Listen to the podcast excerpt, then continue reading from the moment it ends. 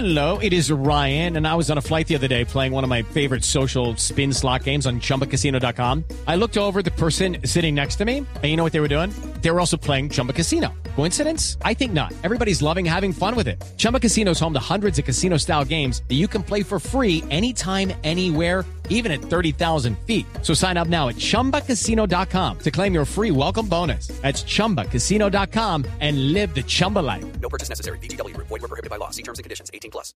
8 y 14 minutos de la mañana. Bueno, como les habíamos mencionado desde nuestras promociones, vamos a hablar hoy de los profesores. Y vamos a hablar de los profesores porque, bueno, esta semana se celebra justamente eso, el Día del Maestro, de esas personas que por alguna razón influyeron positiva o negativamente. Y lo digo negativamente porque, bueno, como todo, también hay profesores calavera, ¿no? Ayer estábamos hablando de la mamá problema, hay profesores que son terribles, pero hay otros que son fantásticos. Bueno, eso es como la misma humanidad, ¿no? Sí, hay claro. gente buena persona, hay gente no tanto, pero digamos que en términos generales es una profesión que nació y que se ha fortalecido para que seamos quienes somos de alguna manera, porque los, los profesores son como nuestros papás en el colegio, son como nuestros papás en la universidad y son como nuestros mentores profesionales cuando hacemos especializaciones y cosas por el estilo. Así que eh, conmemorar ese día, pues para nosotros es muy importante y sobre todo destacar perfiles particulares que están llevando a Colombia a alguna parte, ¿cierto? Que están haciendo que sus estudiantes pues aprendan de una manera distinta y de eso se trata. Así que saludo a Salomón Rodríguez Piñeros, es eh, eh, reconocido como maestro ilustre 2017 y está en el colegio Fernando Masuera Villegas de la localidad de Bosa, ¿verdad? En Bogotá. Sí, así es, Mara Clara. Salomón, Yo, ¿qué hay? En esa institución, ¿cómo estás? 15 años trabajando. ¿15 ya? 15 años. Oiga, pues usted es come años. Pero qué bien. A mí, sabe que yo admiro mucho a los profesores. Yo hice el intento. Eh, no, no, no es lo mío. Yo siento que, que, mm, sobre todo porque lo dicen gente de posgrado y, y como que no tenían la responsabilidad que uno se imagina que tiene una persona a esas alturas, como la seriedad de tomar una clase como toca. Yo dije, ay, no, eso. Yo sí tengo un alma de profesor. De hecho, fui profesor. No, yo, yo En sirvo. Yo, yo, yo puedo ser profesora, pero como, como enseñar a quien depende de mí o enseñar a mi alrededor, eso me gusta. Eh, hacer observaciones y eso, pero ya la clase, Uy, la clase me parece, me parece rico, no, ¿sabe por qué me parece rico? Prepararla porque uno aprende más. Eso sí es una realidad. Doc- profesor Fernando Ávila, ¿qué hay? Buenos días, ¿A usted ¿cómo están ustedes? Bien, a usted le toca ahorita más tardecito. Bueno, les voy a decir, porque yo antes estaba hablando del- de, de un profesor muy, muy querido que ya no está con nosotros, que tuvo en la Universidad de La Sabana, que fue el colega, que se llama Alfonso Forero. Alfonso Forero, Me lo recordó mi profe profesor Fernando de Ávila. historia. Profesor de historia, es que era ma- magnífico. Eh, fue el profesor de mi primer día de clase en comunicación social y periodismo y me quedé es espectacular. Pero también debo decir, una de mis pasiones es el idioma, cómo se habla bien, cómo se escribe bien y demás.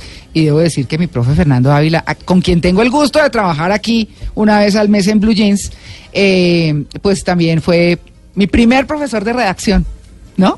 Así es, así es María Clara. No va a contar cómo era María yo. Clara Gracia, una de mis alumnas favoritas. bueno, muy ¿Pero bien. si era juiciosa o no? claro que sí, Sí, por supuesto. Sí, yo Ah, siempre he bueno. sido O juiciosa. María Clara, hágame el favor, se me retira del aula de clase. Nunca le digo. Jamás, jamás.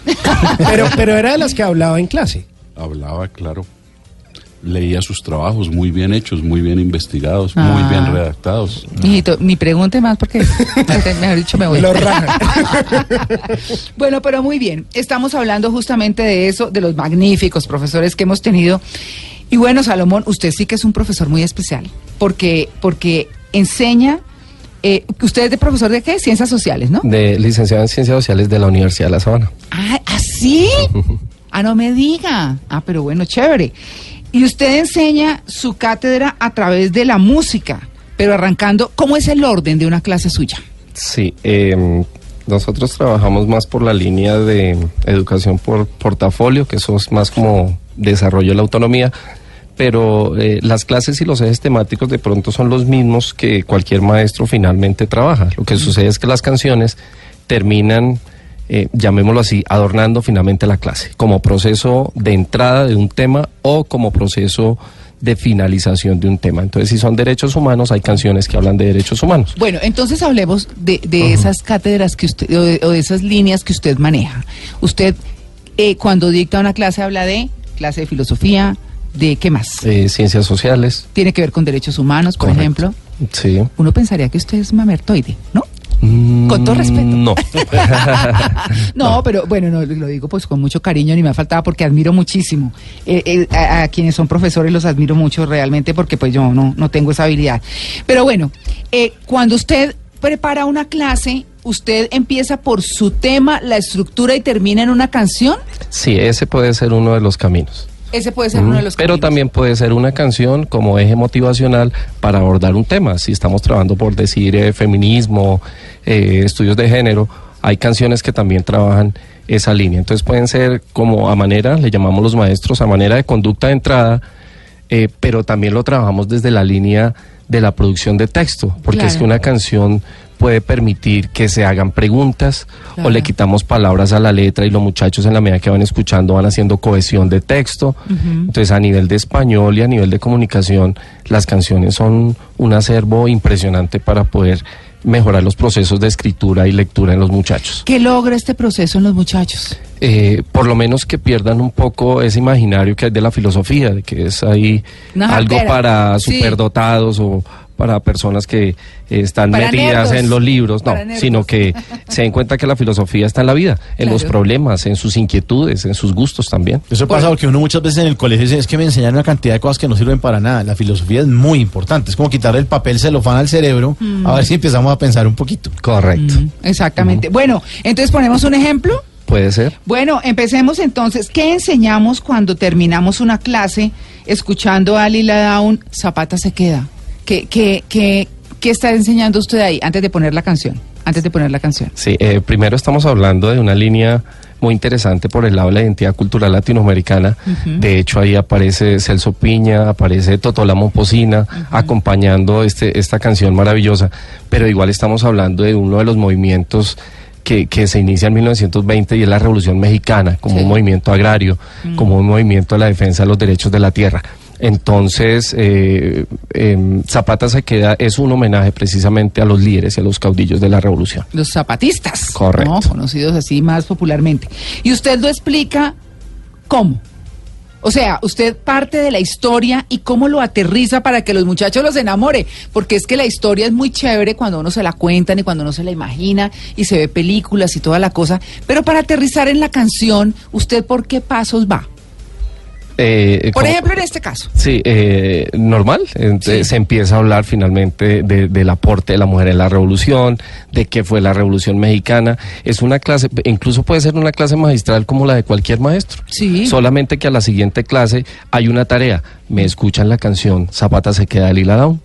Eh, les llevo la letra, les quitamos fragmentos de la canción, hacemos cohesión de texto, terminamos abordando de pronto algunas cosas que aparecen ahí a nivel de personajes y terminamos ampliando. Entonces la, la- la canción, la verdad, para que me, me logren entender, es un pretexto. Es un no es el todo en la clase. Claro. Es un pretexto para abordar los ejes temáticos como tal. Como nos decía usted, es un empalme entre los ejes temáticos y la música. Correcto. Es una forma más rica de aprender. Mm, Por lo menos diferente. Bueno, aquí está la canción de la que estamos hablando, la revolución en México con los zapatistas aquí en eh, pues en la voz de Lila Down.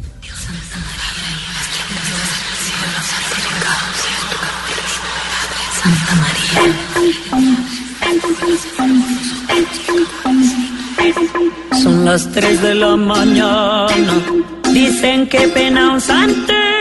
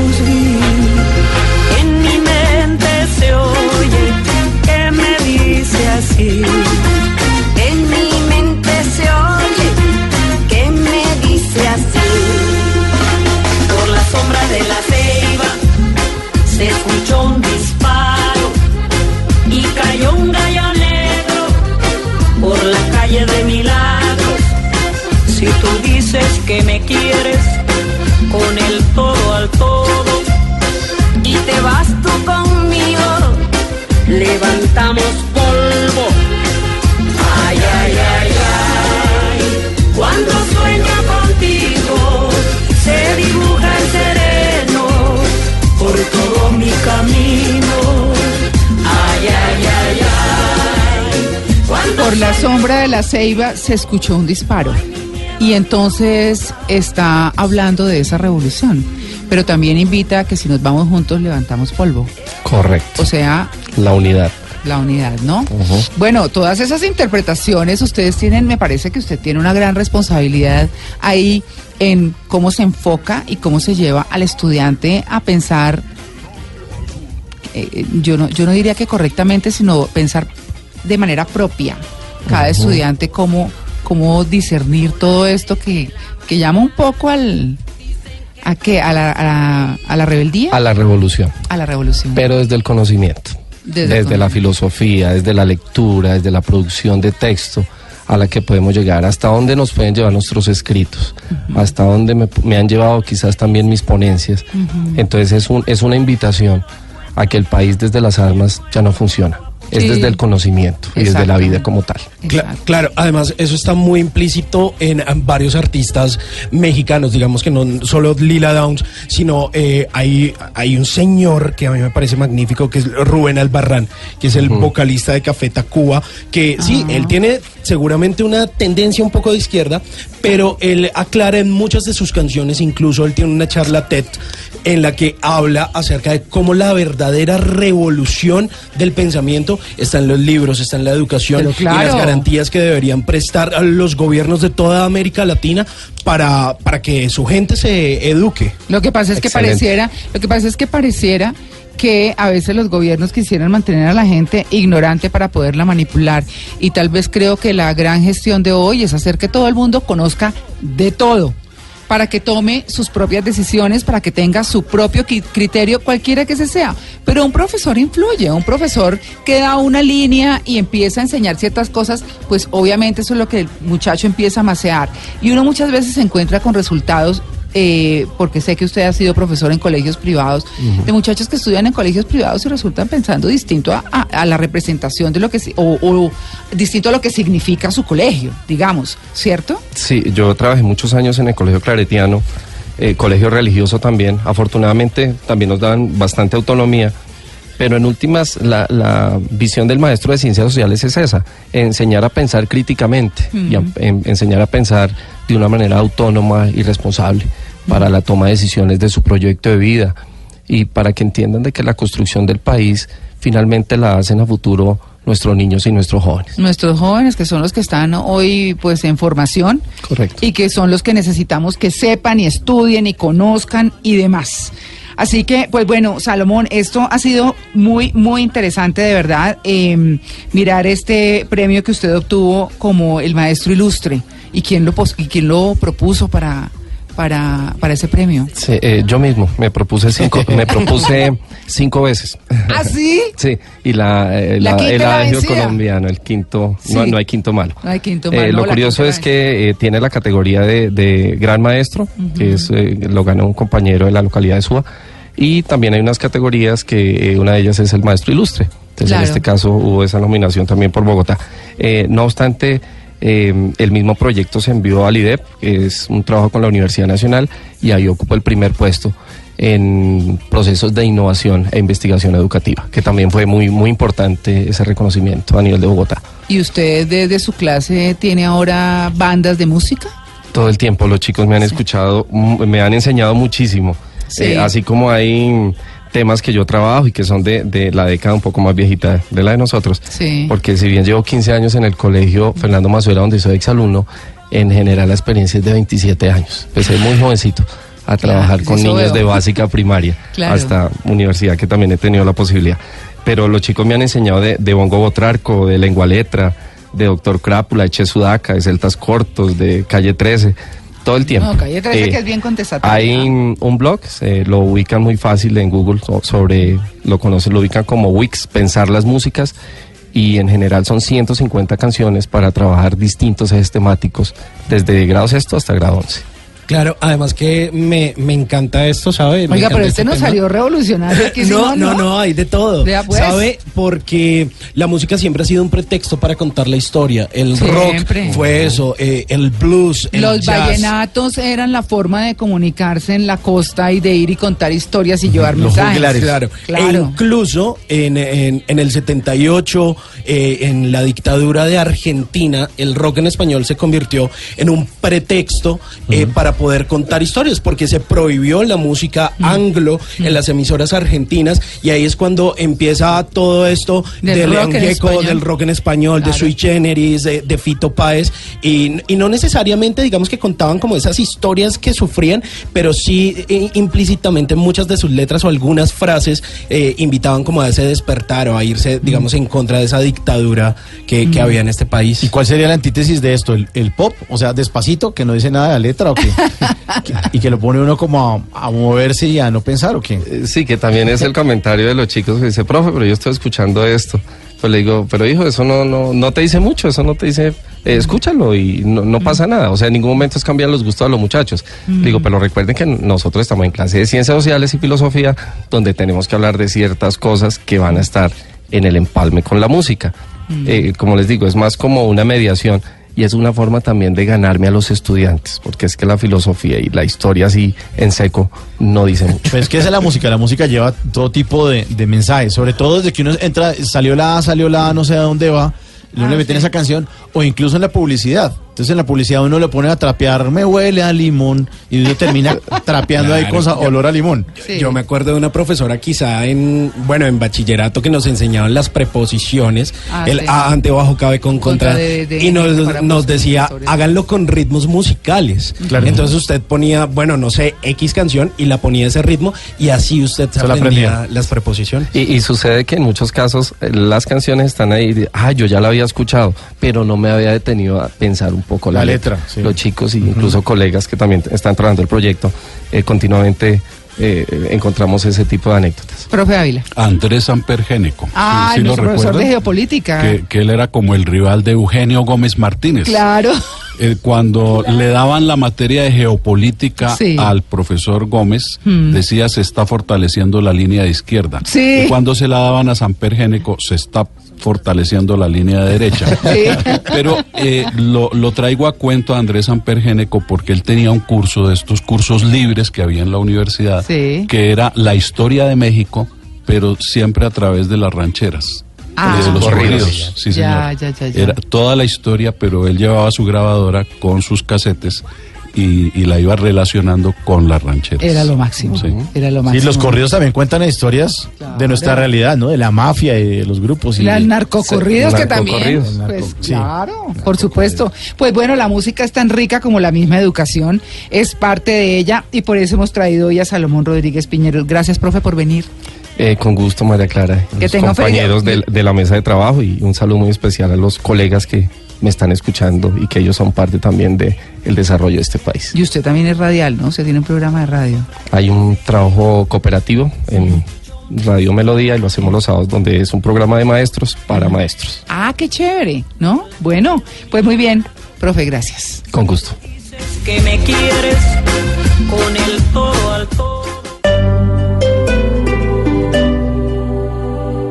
Bueno, a propósito de Cúcuta, yo les tengo otro invitado, porque vamos a cerrar con el profe Ávila, ¿no? Aquí escuchando pues diferentes modelos, ¿no? Eh, vamos a hablar con, con el profesor Eduardo Pérez, elegido como el mejor profesor de Iberoamérica. En el premio Compartir, el premio Compartir al maestro que, recordemos, le hace un reconocimiento a un docente profesional, aquel que de manera sistemática, reflexiva, es capaz de identificar y de definir los problemas didácticos a los que se enfrenta y entonces se inventa o crea o diseña o implementa y evalúa propuestas para resolverlos. Así que vamos a hablar con él. Eh, profesor Pérez, buenos días.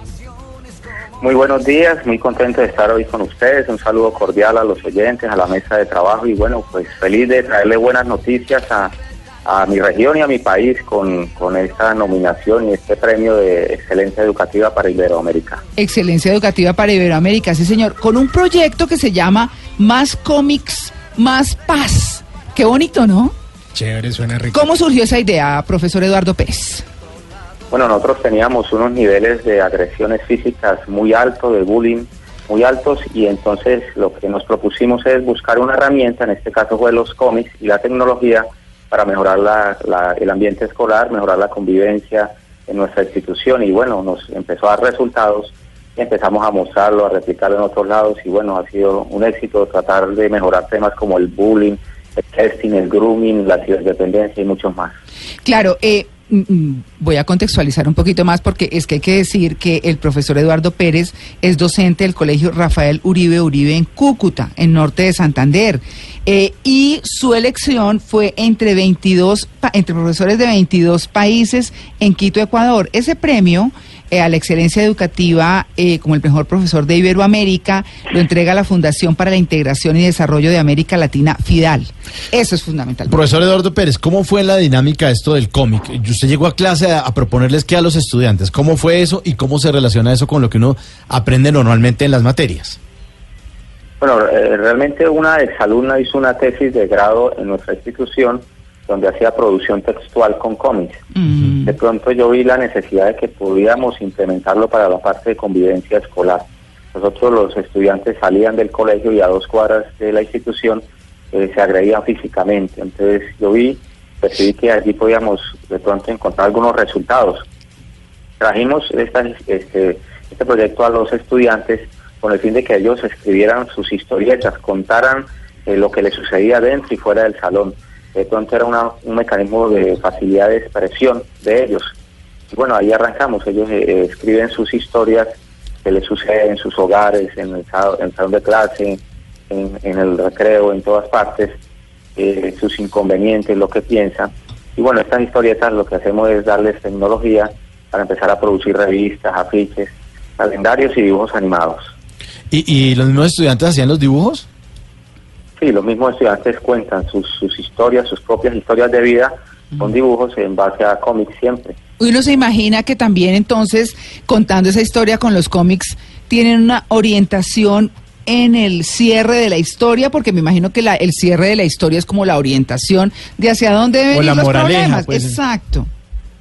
Usted tiene toda la razón, mire, el cierre siempre debe ser este, cómo debió haber sido el final. Ajá. Debe ser pacífico, debe ser feliz, debe ser simplemente esa historia que arranca de pronto con dificultades, con problemáticas. El niño debe orientar y decir cómo debe realmente aterrizar ese final para que sea un final que nos ayude a mejorar como persona. ¿Y quién hace las gráficas, los dibujitos de esos cómics? Todos los estudiantes, somos un colegio de 1.800 estudiantes. Ah, claro. todos están comprometidos con hacer las historietas en borrador. Ya lo que es producción un poquito más tecnológica se hace con los niños de bachillerato, la parte de animaciones, porque las historietas pues les damos vi- vida con este con las voces de los profesores, de los mismos estudiantes, y ya son dibujos animados, entonces ya, ya lo hacemos con alumnos más grandecitos. ¿Ustedes tienen una página o eh, algún, eh, alguna red social a la que pertenezcan donde se pueda mirar ese trabajo, los muchachos? Sí, claro, este el canal de YouTube Sí. nos pueden conseguir con el apellido del, del, del colegio, que es Uribe, entonces es Uribe Tix, Uribe Tix. Uribe, Uribe Tix, Tix. Como tecnología de la información. Uribe sí. Tix. Exactamente. Uribe Tix pegado, y así nos consiguen en el canal de YouTube, ahí pueden ver nuestras animaciones, nuestros videos y los proyectos que realizamos en, en el colegio. Profesor, y entonces los alumnos empezaron a ver eso y empezaron a entender cómo se podían solucionar los conflictos como lo hacían los personajes de las historietas. Como lo dijo un, un día un niño eh, que tenía un exalumno que estaba en silla de ruedas y él pues de pronto vivió tem- temáticas estos de bullying, eh, lo dijo de la siguiente manera, los problemas se pueden solucionar tan fácil como en una historieta de papel. Eso es lo que podemos eh, venderle a los estudiantes, que, que haciendo prevención y promoción lograremos mejores resultados en las instituciones. Bueno, qué bien, ya saben, tienen que buscar en YouTube Uribetix, ¿no? De tecnologías de la información. Ah, aquí que está. es, claro, que es. Ah, ¿usted ya lo encontró? Aquí estoy viendo varios de los contenidos que están haciendo ellos, tienen cómics y además de eso, pues varias de las actividades que hacen en el colegio. Bueno, importantísimo, así que ya saben, tenemos eh, no solamente eh, a un eh, profesor que es premio compartir, que fue el eh, profesor Salomón, que fue el que se acabó de ir, sino también eh, al profesor Eduardo Pérez, que es el mejor profesor de Iberoamérica elegido este año. Muchas gracias, profesor Pérez. No, muchas gracias a ustedes y bueno, decirles que estamos haciendo muy bien la tarea los profesores aquí en Colombia, nos Sí, estamos señor. destacando y queremos seguir en ese rumbo. Muchas gracias. Bueno, muy bien.